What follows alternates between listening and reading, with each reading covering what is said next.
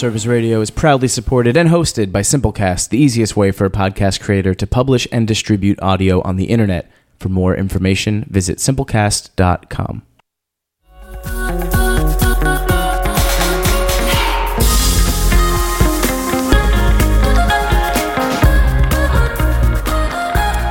Wow, what an uplifting beat, Lilia. Hey everyone, you're listening to Full Service Radio. We're broadcasting live from the Line Hotel in Adams Morgan. We're here every week at 2 p.m. and you're listening to District Durkas. Durka Durka, Muhammad Jihad. So everyone, a Durka from Yemen, that's me, Sama, and a Durka from Algeria, that's Lilia. Aloha, everyone. We live in the District of Columbia and we get together every Thursday to decipher the Middle Eastern experience in the capital of the United States. Our topics include feminism, Sexism, terrorism, absolutism, atheism, monotheism, socialism, etc. and all the prisms and schisms in between. Thank you guys for tuning in. This is our eighth or so Here episode. Yeah. We're, we're not keeping good track. Uh, but we do know that last week was our Women's Day episode where we got to talk a little bit about being woman. And this week we're actually going to bring the subject back to full circle and we're going to talk about why we as Durka women or Middle Eastern woman or brown woman chose to stay in DC, the capital of the United States, which is where we're based, where we meet every week, and is going to be the subject of our episode. Explore the district part of the district Durkas. So, how should we approach this? I don't know, but I definitely, yeah, yeah. How should we approach this? Well, maybe with the first time we came to DC, interacted, the, Well, let me ask you something. DC, how we, Did you move to DC or did you visit DC before you moved to it? no, I moved here. Just moved. I moved here with my parents, my, my, in, in a diplomatic capacity. Okay. I followed my parents here Okay, I see. At to, first. to Washington DC yes. specifically. Then I left and I came back. So so then you came back willingly. willingly, I came back willingly twice, but I also left. Okay, so your parents came here in a diplomatic capacity. Correct. Yes. So that kind of makes sense for DC. I feel like a lot of people I know come here for diplomatic capacity that is again the capital of the United States. So you have a lot of that. I think a lot of diplomats are either based in New York because of diplomacy with the UN or here for the American government. Yeah, I'm the non-transient. Uh, transient. So how long did your parents stay here? Well, they stayed a couple. They stayed a couple years. It was a very short, uh, short term. So I do have a lot of friends whose parents were diplomats and then they do end up to DC because I guess they had some experience with it, so it's familiar. And out of all the other states, they'd be like, I'd rather go back to something that's somewhat familiar. Yeah, I mean, I, I did go back. I went to I went to Britain. I went to England for a bit, and then I came back here because I wanted to go to an American university. That's how I perceived. And you went to London, but yeah, I went which is Lon- another like capital Durka city. Yeah, but the truth is, the reason why, well, when I came to DC, uh, well, I was in yeah. Anyway, it was kind of a dream. It was coming here. I lived in London before. It was a very tough city that I love. But coming here, and I was in Maryland and Bethesda. Everything was green. I loved my high school. Like we had the freaking yellow buses. You were here lock- for high school. I didn't Yeah. even know this about you. yeah, we had lockers. Like it was You went to an American school, not a French school? no, no, I went to a French school, but it's still Ah. in Bethesda, so it still had some of the attributes, so I could vicariously live the high school American dream that I had seen in popular culture all my life. So it was great, and there was no context here in DC for being North African. I think that's why I came back because when I went back to Europe, I was confronted to again the stigma of the post-colonialism that's very vibrant there, or so I felt. So mm-hmm. coming here was nice because I was incognito. Nobody. I said Algeria, like what? Yeah. I mean, though everything is Moroccan this, Moroccan that, people didn't really. And it's the capital. It's like the biggest city, right? Like it's the biggest country in North Africa. Is Algeria. Yes, yes, it is. I, I mean, it was to the point where I had my spiel ready when people asked me. I was like, "I'm from Algeria, North Africa. It's between Morocco and Tunisia." So It's you, you educated.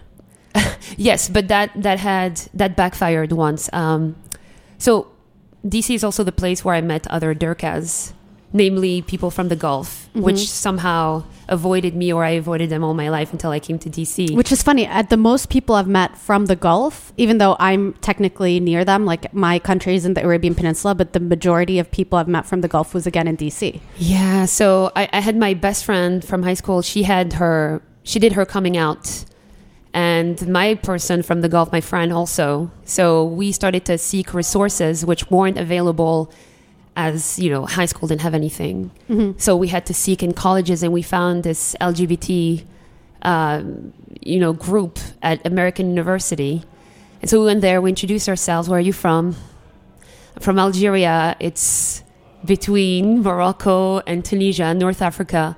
And then this girl is like i know where algeria is you big cunt Wow. yeah but i didn't know what a cunt was i, I knew by the way she Why said it. Why was it so aggressive? because I it was I realized that it was a little patronizing. I couldn't just assume that people didn't All know. didn't know Yes, anything. so yeah, I I, mean, had I guess it was a wake, she good wake up call for you that some people are she brought the educated. nuance about DC. Like you can't just expect everybody to not.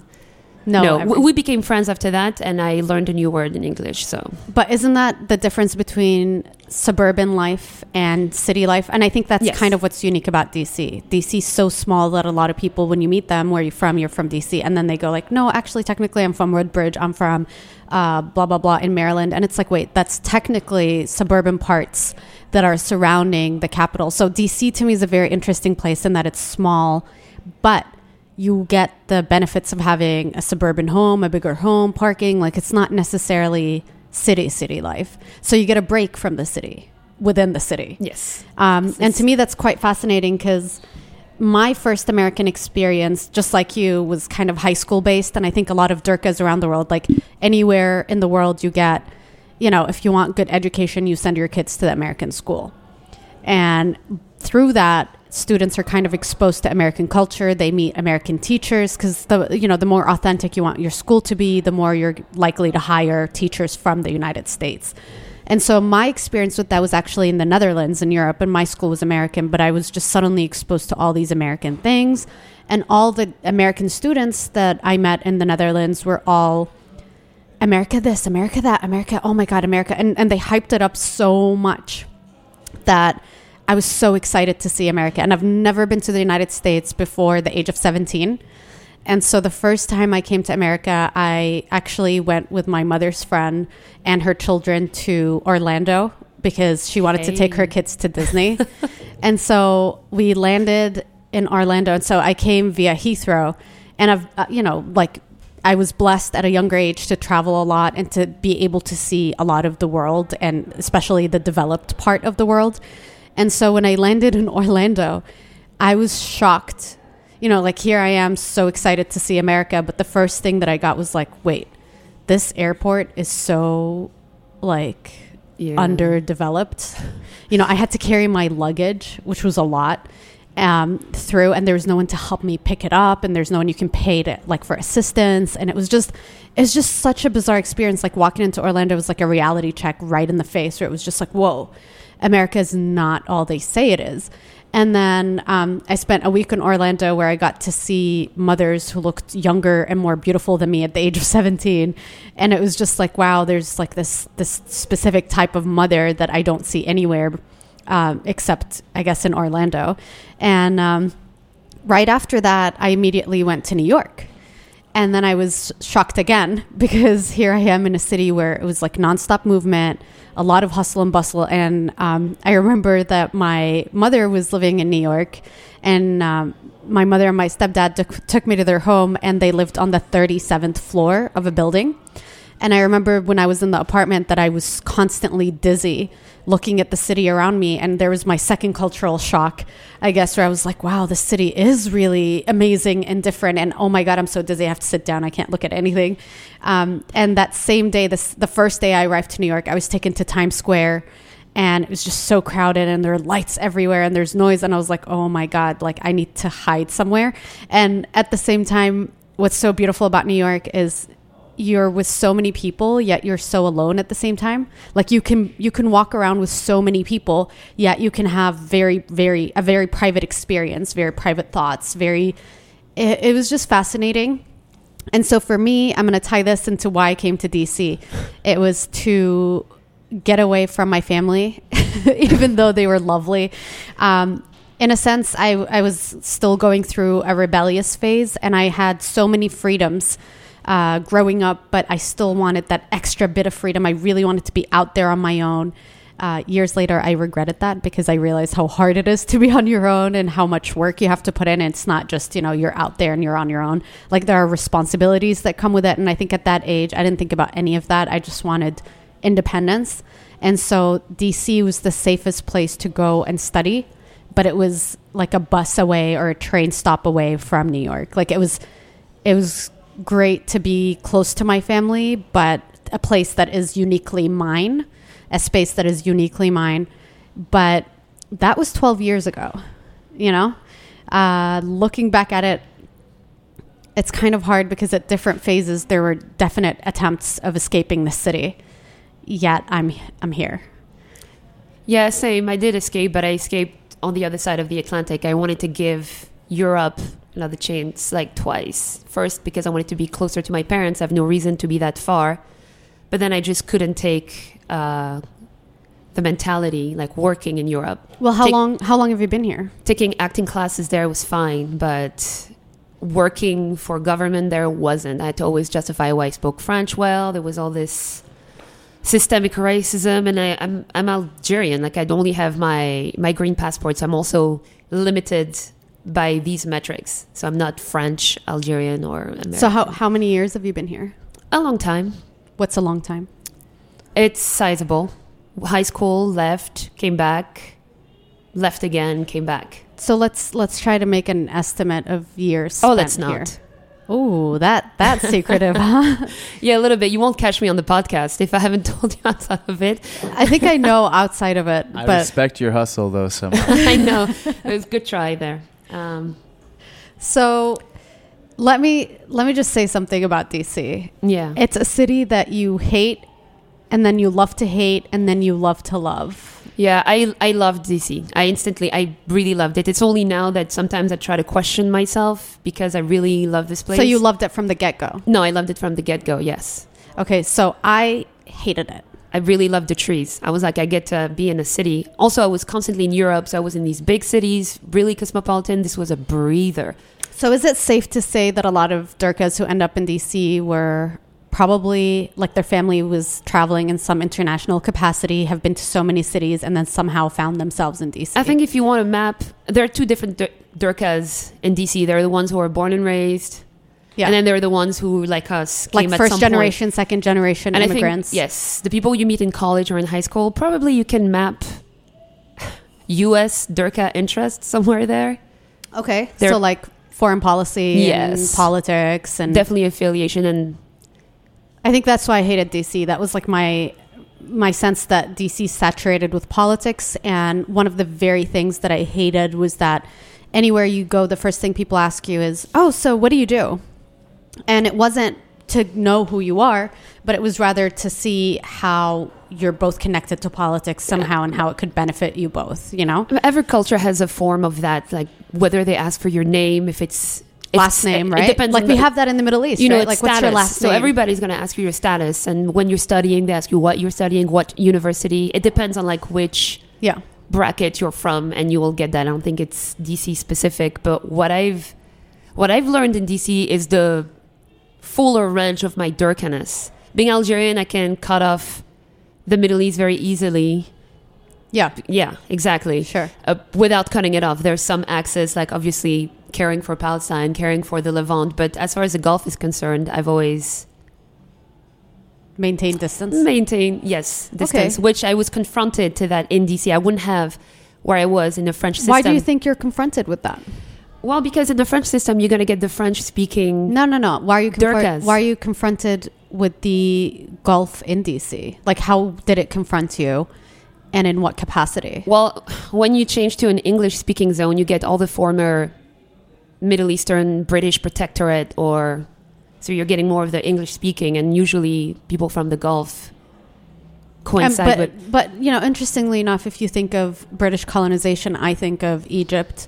I think of Palestine. I think of And I would like- say DC introduced me to a lot of e- Egyptian, Kuwaitis, Mhm. uh, Saudis. All my life, it was more Saudi Christian Lebanese. technically was never colonized colonized by I the mean- British. It was it was the only land technically that was free of all of these things. I mean, it was colonized by It actually the was. Saud and the Wahhabs with the help of the British. well, that wouldn't be. in a way, I mean, to a. Saudi, they wouldn't look at it that way, right? It would be those are the monarchs of their country who kind of made it a state, you know? So it just depends on how you look at it. Um, But they speak English. Like most Saudis speak English. Most think- people from the Emirates speak English. As much as they want to see us as like But the French speaking because zone because of colonization, no, no, but you speak English too because it's the main language used. No, because I expanded because I wanted to get out of that. No, no, no. French I think zone. you can't live in America and not speak English for that long. Like you can't get away with it for too long. No, but I picked to remove myself from a strictly French speaking zone. I wanted to disenclave, is that even a word? I wanted to free myself from. Sure. So when I came to DC, I was a university student and I was going through a really hard time emotionally because my father had just passed away. And then I was suddenly confronted with a new culture that was very different to the culture that I grew up in. And I was suddenly trying to discover who I am, which I think all, all in all kind of put me in an existential crisis mode. And i think that existential crisis allowed me to break free. I think if i didn't have that crisis i would have went to university got my degree went to get my master's somewhere else and probably did the like you know the i had like this 10 step program to follow. But because of the existential crisis i had an opportunity to break free and question why am i in this school? Is it just because that's what elite girls do you know like you go to a good school you get a degree and you progress forward and you make your family proud. Because you know if you're free you want to make up for your freedom by making your family proud with degrees and with achievement. Um, and so it allowed me to break free and work with the restaurant industry in dc and i think that allowed me to see a side of dc that is not mobile like the international one. Unlike the diplomats and everything else the dc restaurant industry is very much grassroots at this point. You know, in the past 10 years, 12 years, they've found a place for themselves, they've expanded, and they really are the people who keep the city interesting to me. Um, and so through that scene, uh, I was able to realize that there was like specific nightlife positions for for Middle Easterners and for Durkas in general. And one of the fascinating things to me was that, like in the news, there's tension between Iran and Saudi Arabia, and there's this and that, and they hate each other, Saudi Iranian proxy war. But it's so funny that in reality, in my personal experience, every time I would run into like a Saudi, an Iranian wasn't th- that like far behind, and they somehow would like hang out together, and there's this weird attraction between like Iranian men and women and Saudi men and women. And it's just like to me, it was so fascinating how the city allows for that to occur and it's natural and it's part of like the social life. Yeah, we're all here representing the two sides of our narrative, our native narrative. Yeah, but there isn't conflict. I know. There's just hanging There's out. war in Afghanistan, but most of a lot of the restaurants and clubs are owned by Afghans in DC. They're Yeah. Vibrant part of the the DC nightlife. Which I think a lot of people don't know. A lot of people in DC don't know that a lot of the nightclubs they go to are actually Afghani owned, including 18th Street Lounge. Yes, which is the longest standing, one of the longest standing clubs, Absolutely. renowned, prestigious. So they're also very Lounge. like if you look at U Street, it's also a lot of places there have that kind of investment going in for sure. And then um, suddenly you started having like Saudi investment in restaurants as well, which is interesting. And by the way, here let me shock you because it's an amazing place where they have Saudi investment. Uh, Daikaya, Yeah. um, all Well, the noodle places. Well, Daikaya is Afghan as well, so, I'm So not surprised Afghan that Saudi. it's a Durka deal. But the city center, that was a big. City Center is Qatari funded, Yes. which a lot of people don't Yeah. know. Again, so yeah, it's just, to me, it's but to when me, I walk, it I walk in irony. It screams Middle East. I though. cannot even stand it. I It- walk and I'm like, all these people consuming. This is Qatar financed, You know what and it we know what other me things of? finance. You know that part in Bethesda, Chevy Chase, with all these fancy stores with the Gucci and whatever, but it's kind of like dying because there aren't there isn't Yeah, enough traffic for it. center now. They've all Yeah, no, but there wasn't enough traffic. Like when I went there, it felt like a trip. You know, like I have to take the metro. Like being a Washingtonian, not Virginia, not Maryland. I don't have a car. I have to take the metro, and it's like a day trip. Like it takes a huge time in my life. But now you can just have it in the heart of DC. But it screams Durka to me in that fancy restaurants, really fancy stores, just like um, a lavish display of some sort. You know, you have that fountain and that screen, and you really don't have that anywhere else in DC. Like if you go to Georgetown, it's a very different vibe than City Center. Jack, have you been to City Center? Uh, no. You haven't. Is that? I'm trying to look it up on a map right now. I'm still new to DC. So it's where It's by Dolcezza- Chinatown. It's not so far Yeah, from it's by Chinatown. Chinatown, and it's like where they have the Louis Vuitton. And Oh, Christian yeah, yeah, Dior, yeah, yeah, Hermes, yeah, you yeah, name yeah. it. That's weird. It's like a Is mall it? in Dubai. It's like an outside mall. the, but it's beautiful. Is it? Like when the weather when the weather is nice, there's that like little square It's where very you can scripted. sit and you can see kids running around, and it's kind of it's it's kind of nice. It's like I'm surprised that Americans didn't try to develop something like this for themselves and I'm to just wait happy for, Qataris DC because do it was. Oh, well, I mean, they tried. Apparently, it's been 18 years, and Qatar just put the money on it and said we're we're Yeah. not we're not we won't. business development. Yeah, and then people were like, "Yeah, but you're from Qatar, so does that mean there won't be any bars?" So Little did they know. So when I came to DC, affect- there were there were like a few ways that you can be a Durka in DC, right? You had the Durkas that were born and raised in America, so so like American Durkas, and they tend to live in communities, and they tend to live in Virginia or Maryland, and they tend to live within close proximity of other family members, a cousin, a nephew, a niece, and they kind of live together, maintain their language, they maintain their culture very much so. And then you have the transient Durkas, the like modern ones who are like trying to influence. They're in for a few years and they're leaving either to go to school or do their masters or in some diplomatic capacity of some sort, and they're ready to move somewhere else. And then you have us. Well, in some I'm sort kind of, of the lost- exile. I know, the lost Durka, the Durka who has no land. But now you, yeah. Now I have a land, thankfully, Yes, you thanks do. to DC, and I'm grateful to DC for that. But at the same time, like every time I look at the world, there's so many places that I can go, and because I've traveled to so many places, I'm like, do I want to start all over again? And then, I mean, starting over is so beautiful. It's such a beautiful experience. Um, and I think, and this is for my guests, this I'm, I'm going to overshare for a second. I was married and I got divorced, and um, when I was divorced, a really good time was like I, I really wanted to have a new start. And the idea of moving was extremely tempting then because with a divorce you wanna you wanna kind of leave the place where you had all these memories. Um, and I was already kind of not so fond of DC just because of the political experience in it. And so I wanted to go somewhere else. And then me being me, I decided that this city is mine and I will stay in the city. But this was all mental. And lo and behold, my ex husband moved out. He was the one who was having very similar thoughts to me. And I was happy to kind of program myself at the time that I've been here long before I got married. Um, I came here by choice. This is my city. And once I had that mentality that I'm not just passing through the city, I am part of the city. The city welcomed me, and now I want to give something back to the city. I began having a very healthy relationship with the District of Columbia. And that's when I started discovering all these underground scenes. I started meeting artists. I started meeting actors. I started meeting um, people who were doing much more than just politics. And then I met all these people who were just I I don't know. It was just a beautiful experience. Like I think once you accept DC as your land, Yeah, I think my experience is a little inverted because I accepted DC and I went into the scenes, and that was just part of. I've always invested DC and its different milieus, and but the politics I could never get rid of as an Algerian. This is for me a form of exile. I'm escaping. But it's a self-imposed exile. Yes, but I'm escaping Europe. I don't see myself there, but I don't see myself anywhere else in the US because I don't want to go further into this American experience. I just want like my So aren't we in a sense like the anti-traditional Durka? Like I think most Durkas end up in Europe, London specifically, Paris.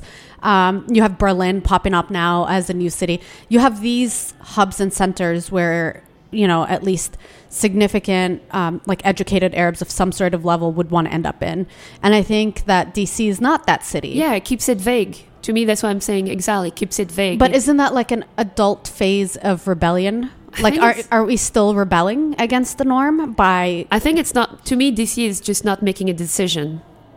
It's the state of not de- like not having anything definitive. I get it, And but that's I why I think get- DC and I get- deserves better. Is it And the I- transience of the place? It's not the transience because I love DC. Obviously, what's consistent is me living in DC, but I could never detach myself from being Algerian. I get very defensive when people ask me if I go back home.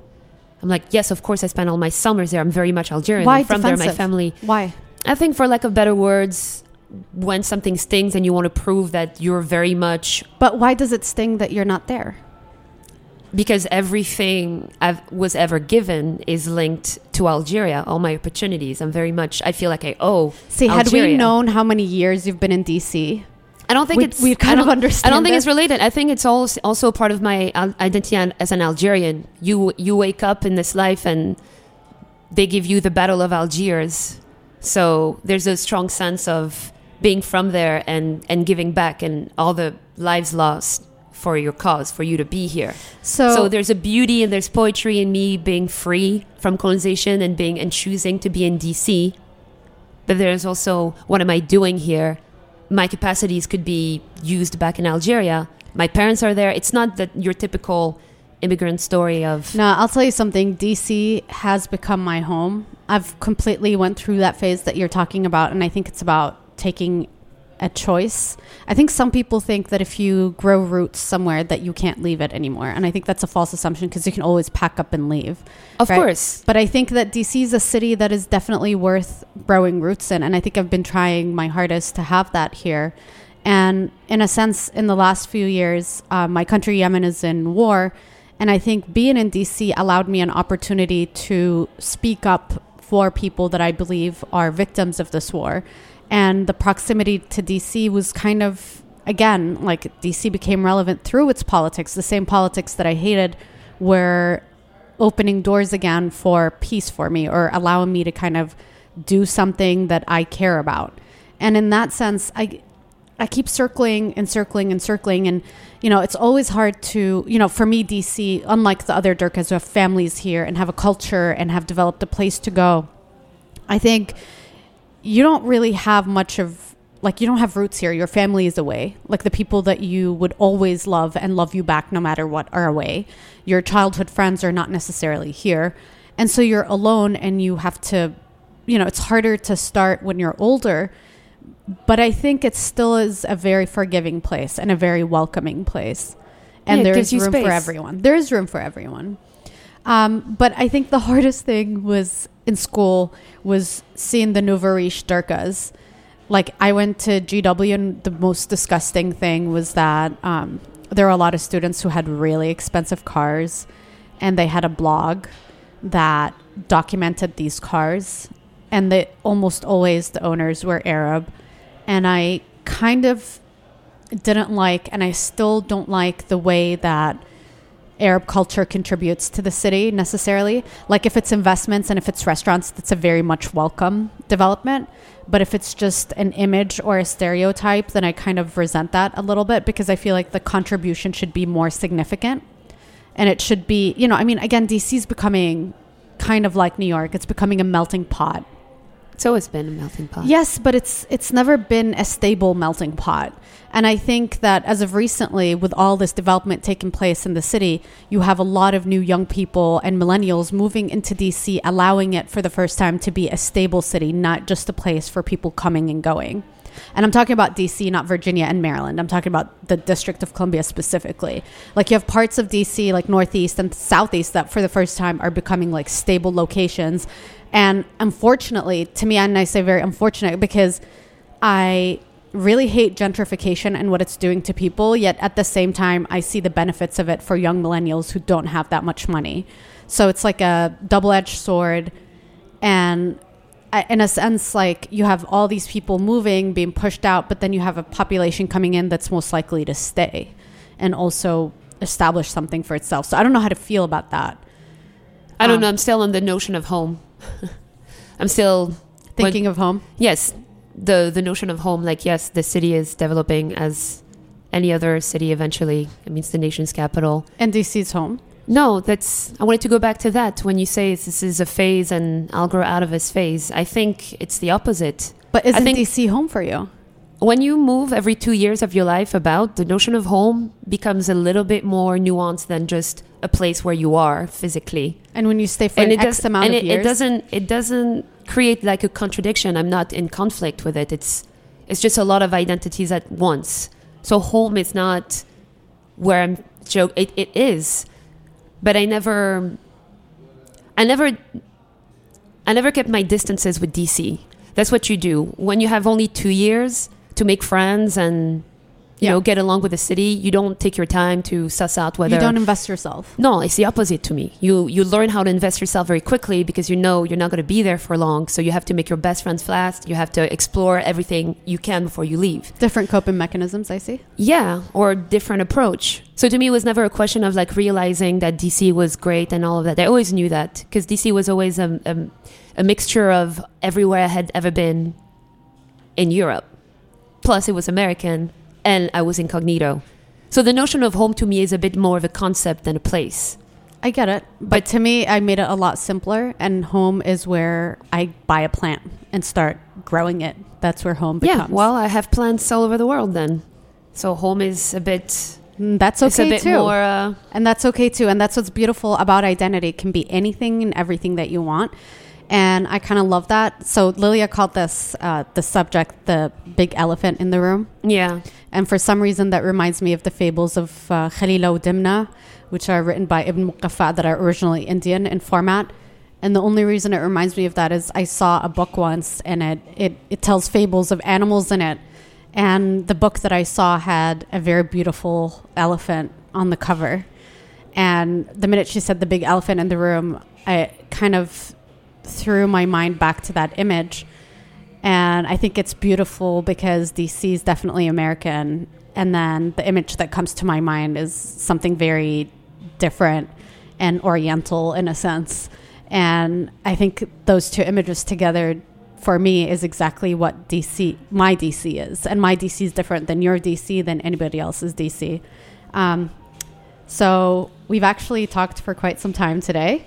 Yeah, we have. You have prepared an amazing segment for us today for Orientalism Expressed. To be thrown back.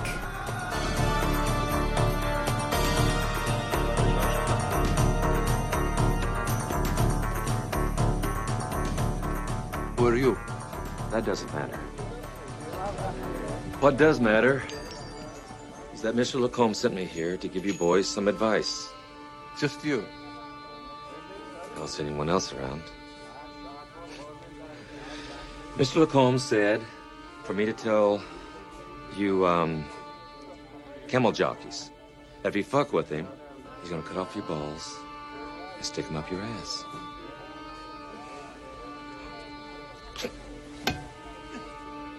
You guys eat this shit?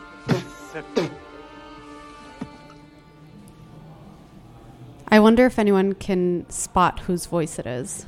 It's Chuck Norris, yo. It's Chuck Norris. Jack? who who is Chuck Norris? So I actually know of Chuck Norris, but I don't know enough about Chuck Norris. Well, do you really have to know So- anything given the scene? But He's like an action movie hero slash TV character. Uh, Walker, Texas Ranger, I think was the name of the show he was on. yeah, yeah, yeah. And um, I mean, like over the years, he kind of became a punchline or a meme, you know. Yeah. As like the tough guy. That An all-American You ever cat. see the um? What's the the the, the Dos Equis commercial? Like the most interesting man in the world. That's kind of to me based on like the Chuck Norris thing, where it's like. I, I don't even have a good example. So he's I should- like I should John some up. Wade. Um. he's more like Steven Seagal. Yeah, John Wayne mixed with like Steven Seagal. Yeah, that that that's about right. He's like a B-rated uh, John Sylvester Wayne. Stallone, like Arnold Schwarzenegger. These are the people who made it, and he's like right underneath. But I, I mean, I guess to some people, he's of the same um, So let me let me tell you something that I get over and over again in American action films. Like if if he goes like I'm gonna cut your balls and blah blah blah, it's like yeah, that's so macho. Like yeah, really. I'm gonna take your pants off and. Uh, I know yeah. it's like uh, Do you see how we treated the homeless though? yeah. So that was so 20 years ago so our audiences can't see the film. So he tried hummus was with like, his hand. yeah, he was like, ugh, You gross. guys eat that, yeah, and so will you. But in the a thing few is, years. Americans love hummus. Yeah, now they do, but before it was. It's very much a millennial product. and check this out: the bad guys in the movie are Iranian, Oh, they are. but we are in the an exaggerated together. Moroccan ca- cavern with some well, the music. dancing. Did you hear the Yeah, music? too. It's- cueing the Durkazone. Yeah. So I like that. Um, so Chuck Norris, who by the way is Republican and is really conservative, who had his first child out of marriage, is very much anti-Muslim. Um, he fun story first time i went to la we were at my parents friend's house and he had a chuck norris picture in his villa he was very proud of because he he trained with him so that was his claim to fame oh, in that's la right. So he had his own martial so arts cool uh, It's called Chun Kuk Do.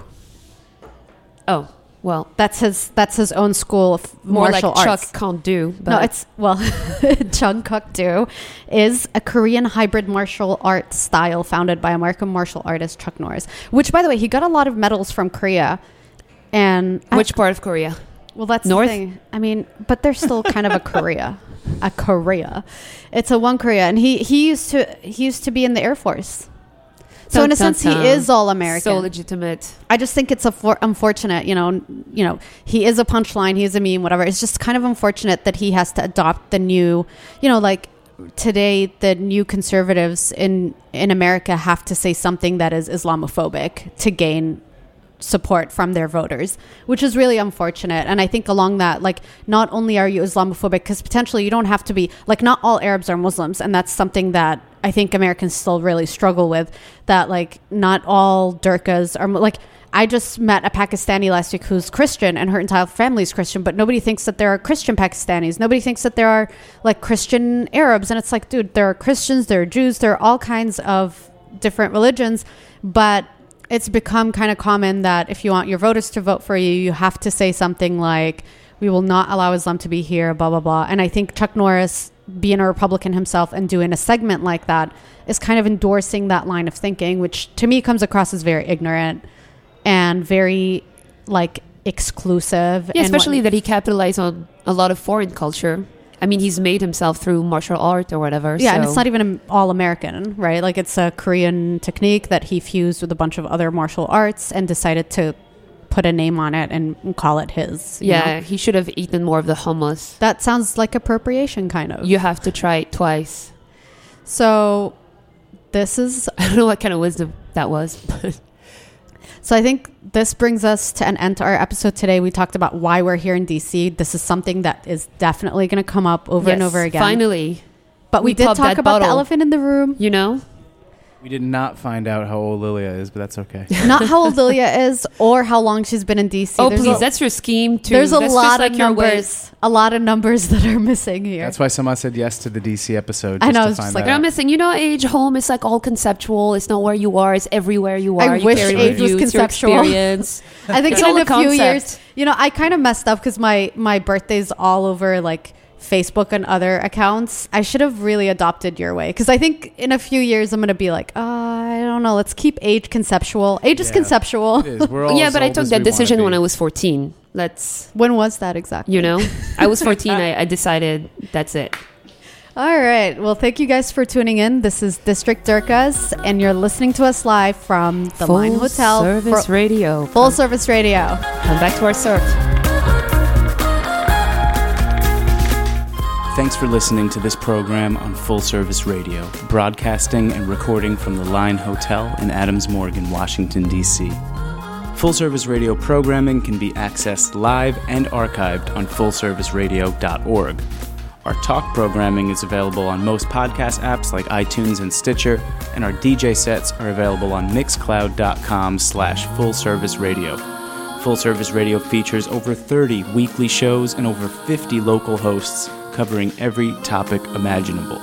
If you want to be a guest or get involved, email us at info at fullserviceradio.org.